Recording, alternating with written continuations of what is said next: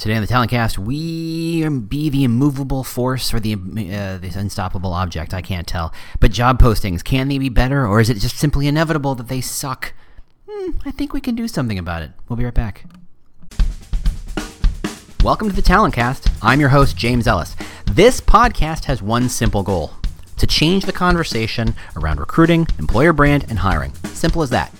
The only way we can do that is by making this a 100% no pitch zone, meaning no one's making any money, no one's giving any money, nobody's sponsoring anything. So please come join us, come learn, come engage in this conversation, come grow our industry with me.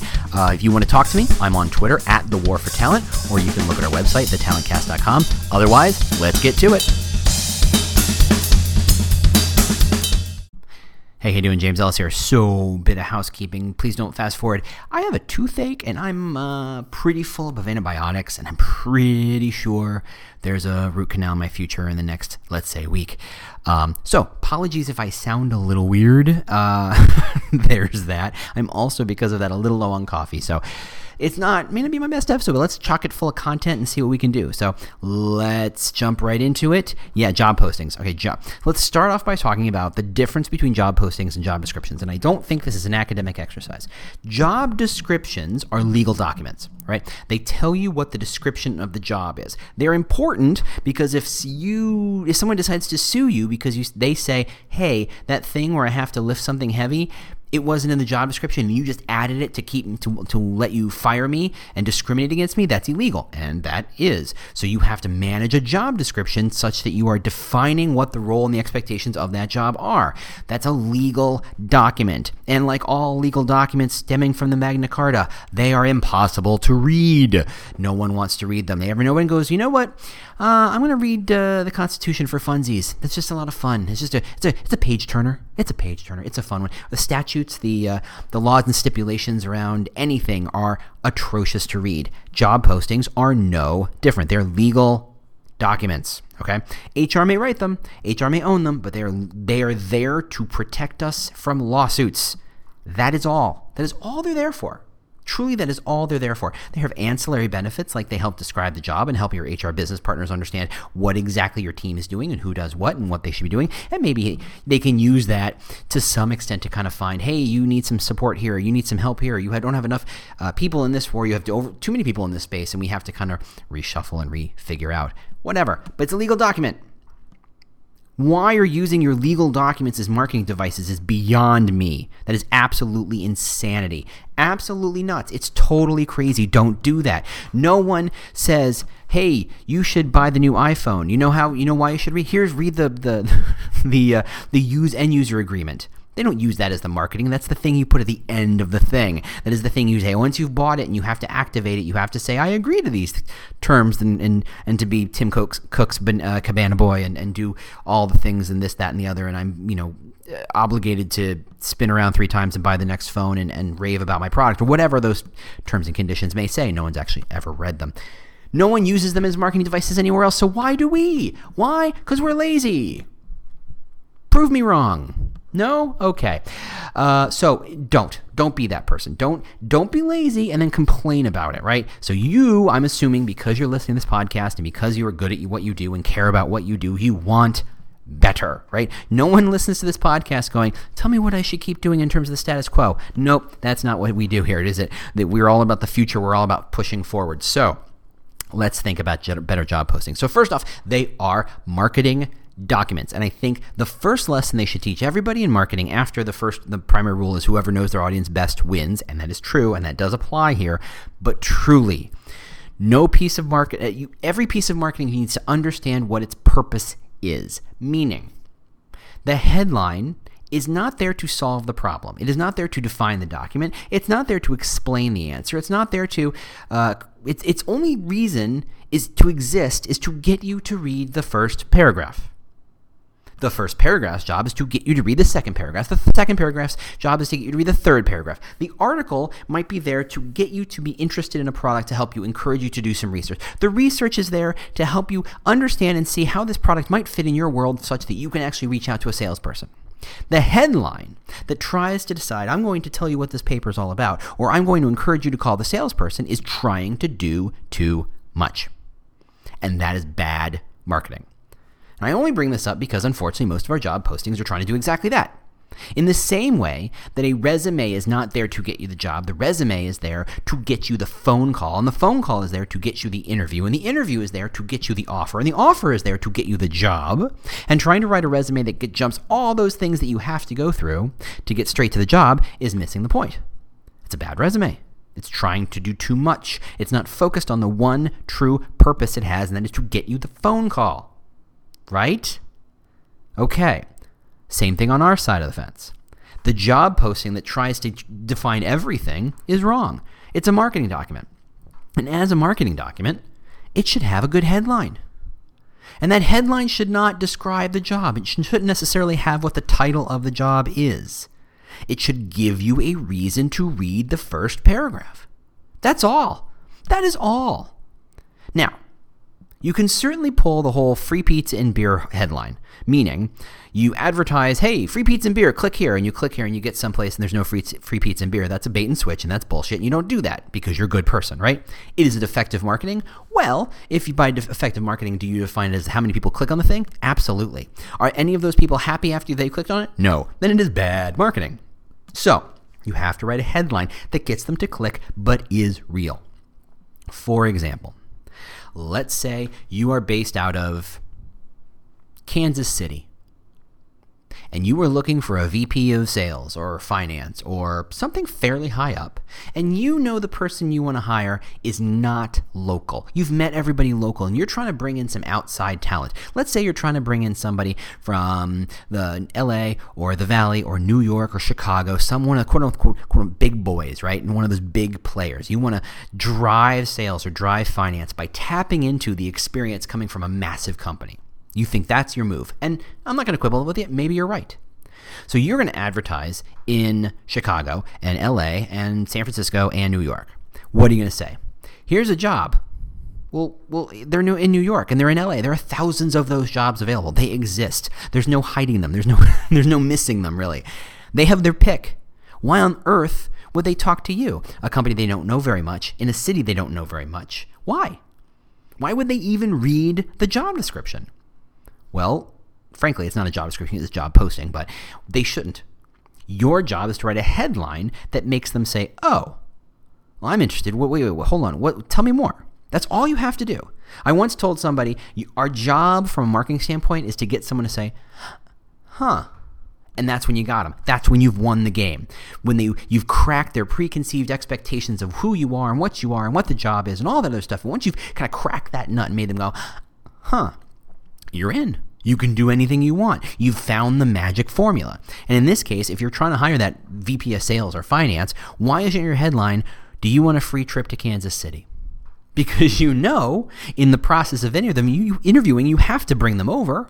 You might even bring them over twice. That's a free trip.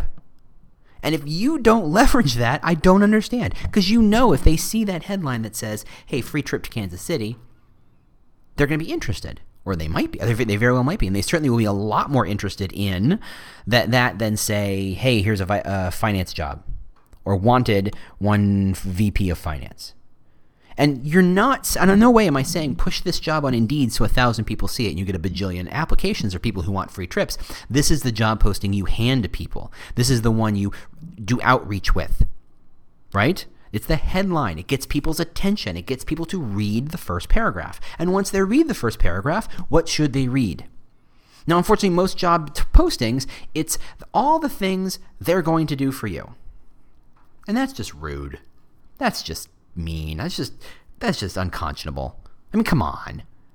It's like inviting someone in your house and saying, now you will do these things. You will clean the floors. You will use this bathroom or you will go this place and you will sit on that part of the chair and you will not spill and you.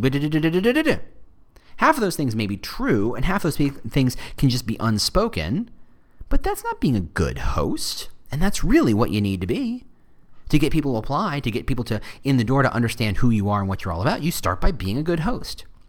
So once you have that great headline, and when I say, hey, free trip to Kansas City, I'm not saying you put that on every single job. There are plenty of jobs that don't have the expectation that you're hiring from the outside or hiring from far away that involve travel. But there's got to be a reason someone would click on this link. There's got to be a reason someone would continue to read what you have to say. You need to figure out what it is. Now, going back to the first rule of marketing, the person who knows their audience best wins, you have to know your audience. When you're if you're pitching the head of sales a free trip to wherever you are, that's an intriguing pitch. And that salesperson, because they're a salesperson, and let's be fair, most salespeople are not exactly what you'd call shrinking violets, are going to be intrigued by that bold statement. Now, your new CHRO, your new head of compliance, eh, maybe not quite the same motivation, maybe not the same kind of personality. Maybe they won't be quite so intrigued. Maybe they, they will be off put by such a bold statement. You want to pitch them with something else something that connects to their motivation. What is their motivation? I don't know. Your job is to know them better than other people. And that's the funny thing is, and I think we talked about this last week. Recruiters know people so well. They know their targets so well. A good technical recruiter knows where those Java developers hang out or those Hadoop architects hang out. They know where they are. They know what they're like. They know roughly what age they are. They know um, are they more likely to be men or women? Are they more if they are men, are they more likely to have family or not? If they are women, are they more likely to have family or not? Who are they? Where what what what do they look for? What do they hope for? Where do they go to school? What do they go to school for? Where did they learn this skill? What are they looking for in their next job? Most good recruiters know all that. Which by the way, is amazing and probably puts you in the in in top 10% of most marketing jobs. Most marketers have no clue truly who their audience is because they're trying to shoot for everybody. When you're in a world of quality, not quantity, and you're really focused on hiring one person for that role, you can get real damn specific, and you should. You absolutely should. You're not looking for any old uh, uh, head of sales. You're not looking for any old head of compliance. You're looking for the right one. And once you've figured out who the best 5, 10, 15 people are in the world and you want to go after them, you go after them personally. Now, let's kick it down two notches. Let's talk about maybe not entry level, but some experienced people. You still want to find something that taps into their motivation. If you're looking for the next, I don't know, uh, lawyer, you're looking for the next HR business partner. You're looking for your next recruiter. You're looking for your next next risk analyst. You're looking for your next um, software developer too, right? You still have to know who they are and what they care about. You still have to tap in their motivations because what you care as a company about and what who you are is going to impact who you're going to hire. If all you are is cutthroat, you're not going to hire someone who doesn't appreciate a cutthroat environment. And that's going to tell you a lot about who you're trying to reach. If you're in a cutthroat software development or, uh, organization or ecosystem, it's not all about support. It's not all about care. It's not all about how great your team members are. It's about, hey, we're going to push you to do the most amazing stuff ever and it's going to be a tough place to work. But you are going to get, you are going to be so rewarded personally, professionally, monetarily. That's a pitch. That connects to those people's motivations. Does that connect to everybody's motivations? No. For some people, it is about being surrounded by great, smart people who support each other, who help each other, who around people who are willing to drop whatever they're doing to help you if in your time of need, and vice versa. And that's a very different pitch right? So it's all about knowing who you're trying to go after and what they care about. Once you understand what the business cares about and you start to reach out in a language that reflects what you care about, you're going to reach the people who care about those things, right? We go back to uh, SpaceX does not care that people complain about their long hours because they're trying to go to Mars. It's mo- the hardest thing in the world to do right now. No one's going to get to Mars the easy way. No one's going to get to Mars eight hours a day. Nobody's going to get to Mars half assing it. Consequently, if you're half assing it or you're not a thousand percent committed to this mission, get out. And it was pleasure knowing you. Bye bye. And that's totally cool because it's going to attract the 10%, the 5% of people who just want to do the most amazing work. And other people are like, no, no, I'm good. I'm good over here where I'm doing amazing work, but I'm doing it at 10, 8, 10 hours a day instead of 12 to 14. Where I do get to see my family or I do get to have a hobby outside of it or whatever. Right? Everybody's motivated by different things. You just have to tie into that. Okay, so you've got a great headline, and you've gotten. So you, the question is, what do you want them to read after that? What you want them to read is what I just talked about. What is the company about? Not necessarily what you do, though that's part of it. Not necessarily who your customers are, though that's part of it. But really what you care about right? If if Goldman Sachs and um, the local college is looking for project managers, and both of those companies hire project managers, do you think they're looking for the same project manager? Of course not. The pitch to Goldman Sachs is you will be surrounded by insane people who are driven into insane lengths to achieve whatever goals they're trying to do, and your job is to support them and make sure those things happen. That is an insane ask. Guess what? You're probably going to get paid handsomely. Or you can work for this college where, by the way, you are going to be surrounded by people who are academics who are looking to further the mission of the organization, the college, and it's going to be fairly safe hours. You're not going to work 12 hour days every day. You are going to be surrounded by people who care about the institution and generally care about each other. You're not going to be paid as much. Same job, though, right? On the surface, it could be the same exact same job description, but it, the job posting must reflect the mission. The what do you care about? What are you trying to achieve? What is the purpose of this company? What is the motivation of the company, and who are you looking for, and what are they motivated by? So, first line, par- he- killer headline that makes you read the second first paragraph. First paragraph, describe the company. Now, for most businesses of any size, the next paragraph should be what is the team about, right? So if the purpose of the company is to achieve X, whether it's make a boat ton of cash or make the college better. In these, I'm trying to find two very disparate examples, right? Goldman Sachs and a local college. The next section should be what is the team trying to do? So, if the organization as a whole, which may be 100 people or 10,000 people, is trying to achieve X, how does the team support the organization? Why does that matter? Well, go ahead and look back at your surveys of what people care about, and what they care about is the ability to make an impact, purpose, mission, reason for being. And if they can see on the job posting level how this job supports this team and then how this team supports this company, they can see the little through line that says how if I do a great job here, it leads to something better for the company. I can see an impact. That's huge. We just ignore that in most job postings and we need to not. So, headline First paragraph about the company, second paragraph about the team, third paragraph about the job. What is the job and how does it support the team? Because you've already defined how the team supports the company. What are you looking for? What are traits? What are attributes? Knock it out. If you want to talk about the culture, talk about the culture. If you want to talk about expectations, talk about expectations. In fact, you can write a whole book on that in that section, right? The next step is go, stage is going to be in every good job posting you have the next two sections are obvious, right? They are what are the qualifications or requirements? Or what are the roles and responsibilities, right? Those are the next two sections. Sometimes they get flipped, but usually it's roles and responsibilities and then qualifications. So here's the trick. And you've seen the data, so I don't think this is a surprise. If you say, we need you to have the following six criteria, and you have five criteria, do you apply or not? Well, studies say if you're a dude, you do. And if you're a woman, you don't statistically, right? This isn't everybody. Everybody's a little different, but this is a bit, pretty broad paintbrush. But if you say everybody has to meet these six criteria, you plenty of people apply who don't. Chances are most of those people are men. Most people who do have the six can be men or women. It's not what I'm saying. I'm saying the amazing person who who meet, meets all those criterias, very rare. So people who meet most of them, are they going to apply? Are you open enough to show them how they apply? Here's what I'm thinking.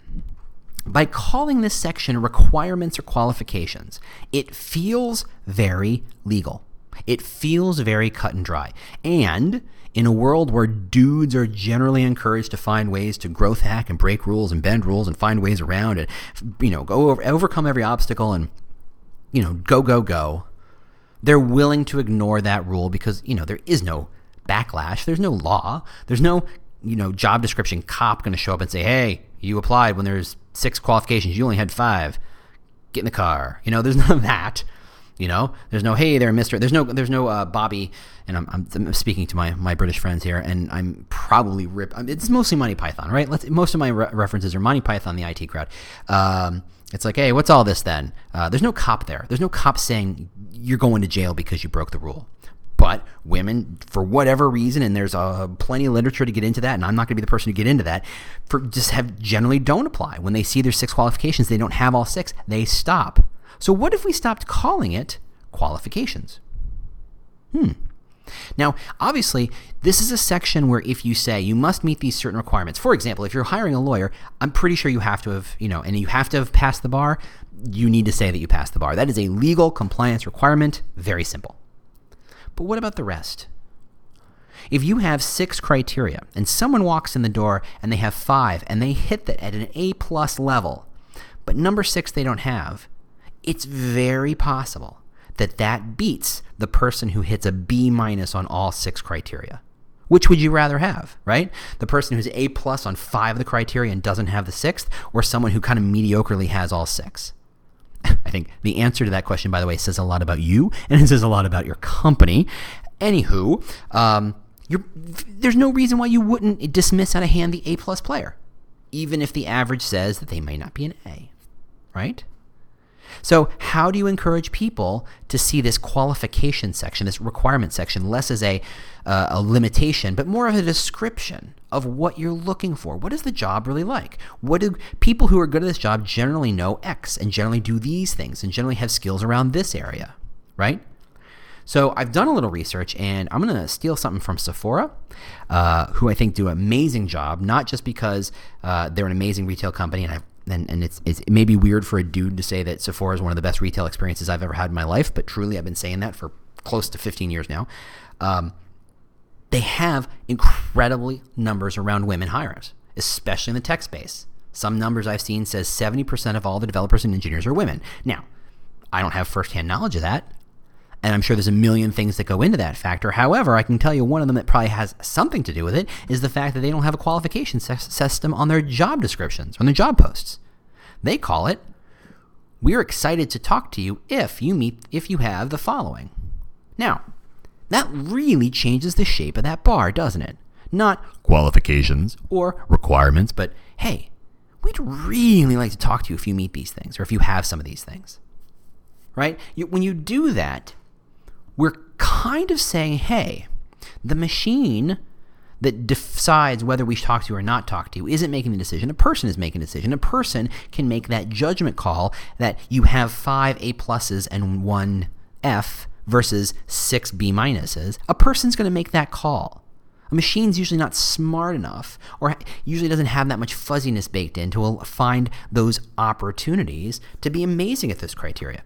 Or even better, the recruiter who reads the entire resume, even if it isn't 30 seconds, sees a seventh skill set that you hadn't even thought of and says, This would be amazing to add to what we're already doing. And we didn't even think of it, or we didn't think we'd have any shot in hell of finding this person. But here they are. Oh, we can find a way to supplement that place that they lack, but here we have an amazing opportunity. Machines don't, aren't good at that as well. They're getting better. There's a lot of fuzzy logic. There's a lot of machine learning happening, and it's getting better. But right now, this kind of model of saying we're excited if you have the following says a person is helping make these decisions. It feels human. The process feels human. You know who responds to that? People. Men and women respond to that. But what's nice about this is you're doing a better job not excluding women and other underrepresented minorities which, by the way, might be important to you. Just saying. Okay, so now you've got that section. Oh, wait, we're not done with that section. What if, when we say must be an amazing communicator, right? And don't they all say must be an amazing verbal and written communicator? Why? Not why do you need, not why do we say that stuff? Well, we say it because everybody else says it. It's nice and safe to say it. But why do they, this, does this job need excellent written and, and spoken communication skills? Is it because this is a job where you'll communicate with other human beings like every other job pretty much in the world? Well, okay, so maybe it's not a requirement. It's a nice to have, it's a helpful to have. You can see value. If it turns out you're an amazing writer and a horrible speaker, and that's okay, isn't that complicated? But I don't know because I don't know why you're needing these written and verbal communication skills. Is it simply this is a job in which you're going to tell people what to do, so you need to be able to tell to communicate with them? And we presume, because that's how we've always done it, that you'll need to do it via written and uh, uh, uh, spoken communication. What if you're deaf? What if the most amazing character here, candidate here is deaf and they have no effective verbal skills? However, they're an amazing writer. Why? Because chances are they've had to write a lot more than someone who can speak really well. They've honed that skill. They've seen that, the, that they can't write, speak very well. They're not getting their message across, so they've honed their writing ability. That's just natural because they've used it more, right? I'm not saying deaf people are natural better writers, but because they're deaf, they're forced to write a lot more. Consequently, my experience is when you do something a lot more, you tend to get better at it. What if turns out you're going to manage these people who are remote? Do you really need a lot as many written communication or as many verbal communications? Could you do most of this management via writing? Possibly. So here's the trick. So instead of saying this job requires excellent written and, and spoken communication skills, you need to say, oh, some, oh, my computer's being goofy. It keeps trying to pop something up. My apologies. This is a live recording, right? Uh, what if instead of saying you must have amazing written verbal communication skills, you say, we really need people who know how to communicate to their reports and to their managers. Hmm. Or who need to communicate the value of our offering to potential clients. Hmm, that's interesting. Now, not only are you talking about the skill itself, you're talking how you use that skill. And someone who does have that skill can say in a cover letter, in an interview, in a resume, hey, I use this skill to do similar things like that. If you say, I'm looking for someone who's a, an amazing written communication communicator, and turns out they wrote a novel, well, that's great. If you need a novelist, most business communication should be pared down about three sentences and shut up after that, right? Do you need a novelist? But they're an amazing written communicator. But if you say, we need a written communicator to make sure everybody in the company understands why we're changing this rule or why we're meeting compliance needs, well, that's a different set of writing skills. Written communication, spoken communication. I'm, I feel very comfortable speaking to a room of 500 people. But as you know in this podcast, I'm not necessarily a smooth r- verbal speaker. I stumble. I have weird metaphors. I have false stops. I don't, you know, I'm, I'm, I, right there. See, right there. I go too fast. Am I good at one type of verbal communication? Yes. Am I good rate at all of them? No. God help me if I try to sing, for those of you who heard my last podcast. Right? So if you say this is the skill in service of this idea or this task or this outcome, that's incredibly effective. Suddenly, someone who might not say, I'm an amazing written and spoken communicator says, Oh, I'm not a novelist, but I know how to write bullet points and I know how to write an email that gets people to do things. I guess that does make me, in this case, an amazing written communicator. Quick interruption. The goal here is to change the conversation around recruiting, hiring, and employer brand. The only way we can achieve that goal is with your help, and that is not with money, not with sponsorship. No, no, no, no. It's to just simply share us and review us. Simple as that. Just review us wherever you get podcasts, share us on social media, say nice things about us, or complain about us. I, that really is completely fair. Uh, that's all we really ask. That's all. Thanks so much for joining us, and uh, let's get back to the show. All right last section, right? Last section is how does this job work? What do you? I mean, that's that's the thing is that it's very complicated. This idea of requirements and duties, right? They're all mixed up. Why do we separate them? Well, mostly I think it's because the machines can kind of sort out the people who know email and Outlook and Word and Excel and all these other skills. They're quote unquote skills. They know HTML. But HTML to do what? Is it to write an email? Because HTML to design email templates versus HTML on how to design websites or versus HTML on how to build uh, mobile apps, they're very different sets of HTML skills. And even though you can say I know HTML, that doesn't mean you can immediately say, "Oh, you're you're a great web page designer. Great. We have these emails we want you to write." Well, that's, that's different. it's very different. It's the difference between someone who says I'm a great mechanic. Great. Car, truck, or civil. I'll wait. They're radically different. If you say must be a great mechanic to help support the, des- the the manufacture and or repair of large trucks, that is a very specific understanding of what that skill and how that skill is used for. And when you do that, people can start to understand what is the job. And it's no longer about you will, you will, you will. It's we're excited if you have. Suddenly, the positioning is radically different. It isn't we have all the jobs, therefore you listen to us. And if you listen to our last podcast, you understand that that's all gone. It's got to be a two way street. It's got to be dancing. It's got to be, hey, we really need someone who can do these amazing things. And by the way, we should be threading to say to what ends, right? If the company is, you know, your, your first paragraph talks about how we're a company who's trying to do X and Y and Z because we're trying to grow and we, we want to help our people grow, suddenly it's a it's a dancing situation, not a boxing situation. You're not being antagonistic. You will have those things, and you will be these things, and we will, you know, review this stuff, and we will. Blah, blah, blah, it's angry, right? Most job descriptions and job postings could be read in a very angry voice and it would be completely appropriate. Very few are whimsical. Even when they have a funny joke in it, they're rarely whimsical. They're rarely about, hey, this is kind of a crazy system in which we live, and that's cool, but we're going to figure this out together, right? Cool. And that's the voice you want, right? Even if you're focused on cutthroat, you still got to say, look, this is all super crazy. You know it's a game. We know it's a game. Let's game this out together. But let's find a way in which we can work together so that the first day at work, you're not angry at us because we put you through a gamut of bullshit, right? It's dancing, not boxing. Listen to the last podcast, blah, blah, blah. So, that's how you write a better job posting, I think. But I'm not done. There's a whole other part of this and I don't have an answer for you, by the way. Spoiler. There's a whole other part of this that we usually don't talk about, and that is once you have a better job description, how do you ensure it goes out there? Now, every business is different. Every company is different. Uh, some of them are big and have HR business partners and compliance people and compensation and benefits people and you know recruiters and all these people who have some sort of uh, uh role in the launching of a new job rec, right? But rarely is it defined that someone's job is to write job descriptions. I mean, me, I haven't, I, I haven't come across that. I have not seen a rec out there that says we're looking to hire a professional job posting writer. I wish there were. I really wish companies would think that way. Uh, I really wish there were freelancers who I have never met a freelancer who focuses their entire business on helping businesses write better job descriptions by writing it for them, right? I think they should. There should be a whole business for that. And there's a huge market for that.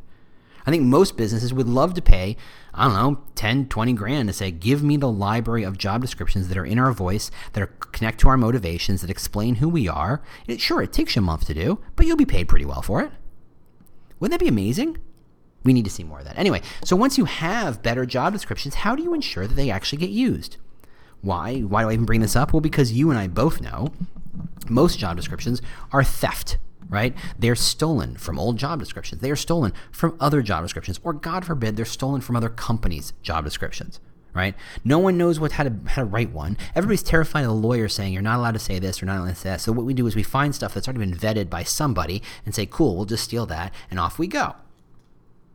And that's atrocious and a little sad. So let's say you get through the process of going through this and writing a better job description with a good headline, and it's an eye catching headline that gets you to read the first paragraph, and the first paragraph really de- defines the company really, really well. So you're like, man, I'd want to work for this company. And then here's the team that supports that company, and here's the role that supports that team, and how they work in that team, and, and what the, the culture is like, and here's why, you know, what you need to have in order for us to really be excited to talk to you, and here's what the job roles and responsibilities are, and here's the link, and blah, blah, blah, blah, blah. How do you make sure that actually goes live? There's no good answer for this. And the truth is, first step is you need to define someone inside your process who owns the job posting. Not the description, not the rec, though certainly there's no reason not to overlap, but the job posting. If you go and map who owns the rec and who own how a rec goes live, you know it's like one of those. Uh, uh, you know, how, where does a bill come from? The Saturday. Uh, what is it called? Saturday Rock? No, what am I? Schoolhouse Rock. That's what it is. I'm just a bill. I'm on Capitol Hill. For all my people outside of North America, you have no idea what I'm talking about, but eh, Google it. Um, Schoolhouse Rock, how to you know uh, how a bill becomes a law. It's just a song, right? In the process of how you start a law, it's blah blah blah, step step steps. It's very complicated, and for most people, it's everything they know about uh, civics and political science. Anywho. there needs to be a process in your rec development in which someone says you're responsible for the job description, HR business partner, and you whoever you're going to be, whether it's a recruiter, whether it's an HR business partner, whether it's comp and ben, whether it's something else, are responsible for the posting. Meaning, you need to be able to think at a marketing level, understand this model I've just sketched out, be able to write something and put it out and manage to hold it. Then you need to put in process some sort of step that says, hey, no one's allowed to push a job description out unless it's approved by this person. You have to have some sort of quality assurance. Can you spend a boatload of money on something like Textio or some other tool that helps you write better job descriptions? Yes. Should you? Maybe. I, there's valid reasons why you would and valid reasons why you wouldn't. It's not free. It's not cheap. But if you can make it work, if you have the kind of volume, there's no reason why you wouldn't do it. However, it doesn't delineate well how the structure works, only what the language is. And you'd have to pay every year to keep it as a library. Again, pluses and minuses, your mileage will vary, your company will vary. If you can't afford to keep it in a library, you have to make your own, whether it's in a Google Doc, whether it's in a Word form that you own, but you have to manage that process. You need to keep it up to date. Now, by centralizing it, there's a lot of value. For example, that paragraph at the very top that talks about your company, your internal comms is going to want to have a hand in writing that bad boy. Just telling you, spoiler alert, they're gonna wanna have something to say about that. They're gonna wanna review it. Heck, they might even wanna write it for you. Just so long as it is well written and gets people to want to read the second paragraph and it shows what the impact of this company is trying to make, let them. Let them play a part. Just don't let them be an obstacle. The trick is six months from now, a year from now, a year and a half from now, something in that language will change. Whether it's the brand, whether it's some of the language, whether it's some of the boilerplate, well, something will change. And in, internal comms will want to have a say in that. And if you have all these job descriptions floating around amongst 20 or 30 or 40 recruiters and HRBPs, best of luck saying, hey, here's the new paragraph, the new intro paragraph of how to define the company. It's a, it's a bit of a, a, coin flip as to whether that even gets used. If you centralize that library, it's just a find and replace function in Word or Google Docs to say, take this paragraph out and replace it with this. So you can ensure that all your stuff is up to date. For example, let's say you're a public company and you have a stat that says how many customers you have. And every quarter, if you're a good company, that number generally moves up, right? Now, if you say you have 1.3 million customers, and next quarter you have 1.4 million customers, you have to go back and change all those things. However, that level of specificity and detail says this is a real company. They really know their numbers. They're willing to be open about it. That's great. That's powerful. That's useful. You just have to be in a process that you can say, oh, new quarter, I got to replace that number, I got to replace it across the board. And then you have to get some buy in with the internal comms team to say, look, we all have to agree that once a job gets posted, it's a pain in the rumpus to go in and change it. Most pro- ATS, ATMs, or ATMs, ATSs, you have to go in, you have to unpublish it, you have to make the change, you have to make the billion, billion approvals. It can take an hour before it goes live. It's a pain in the ass. You don't want to do that. You want to set it and forget it. You want to say, once it's live, it's fine. But you know that once a job goes out, at some point, you're going to fill it and close it. So you have to have an agreement amongst you and the comms team to say, look, Every number will not align up. We don't automatically do it. We simply don't have the manpower to go in and change all existing job recs the day you launch quarterly numbers. And if they're cool with that, cool. And if they're not, you might have to take that number out and find a different way to describe the scale at which your company is operating. Just saying, it's a thing. And that's true of a lot of other numbers, a lot of other details you have to keep out. So centralizing that library is good and allows you to control some of that library. And it allows you to place kind of a bottleneck in the process to ensure that you are the last touch on that thing to make sure you see that job posting and you replace language that doesn't fit and that you align whatever crappy gobbledygook is in there with terms that make sense and then align with the other job descriptions. You have to own it. Somebody has to own that. And you have to ensure that everything that goes out goes out right. And you have to make sure there's buy-in that says, look, we cannot change all recs at the drop of a hat. There's an attribution, not an attribution, an attrition model where jobs get filled and they fall out, and as the new rec gets opened, we will apply the most current language to it. That requires a lot of buy-in across the board. It's just a particular means of communication. It's not impossible. It's very doable. It just requires some time. All right. Uh, wow, I've rambled on a lot about job descriptions and job postings. I must really like them or hate them. I can't tell. Your call. Uh, anyway, 37 minutes. That's a long one. So, uh, like I said, we're, we're counting down. We've got about five or six more episodes to go before I take my summer break in July and August. If you have questions, if you have thoughts, if you have concerns, if you have issues, if you have subject matter thoughts, you, you know, suggestions on what you want me to talk about, I am all ears at the War for Talent or thetalentcast.com. You call it. I'm you're I'm around. You know where to find me.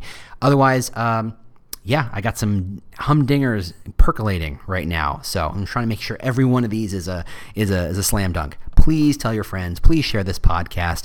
Uh, if you were doing another podcast and you'd like me to to come visit and talk and do this thing, find me. I absolutely want to do that thing. I really do. If you are friends of the podcast and you want you think I should meet them and I should be on their podcast, tell me. I would love to talk to them. Yeah, I'm just opening it up. I'm you know just getting stuff ready. Anyway, um, yeah, that's all I got. I will see you next week, and I hope you have a great week, and hopefully my tooth will feel better then. It's hard to say. That root canal is kind of looming like a dark cloud over my head right now, but uh, hopefully it'll all be good. So, thanks so much for listening, and I'll see you next week. Bye bye.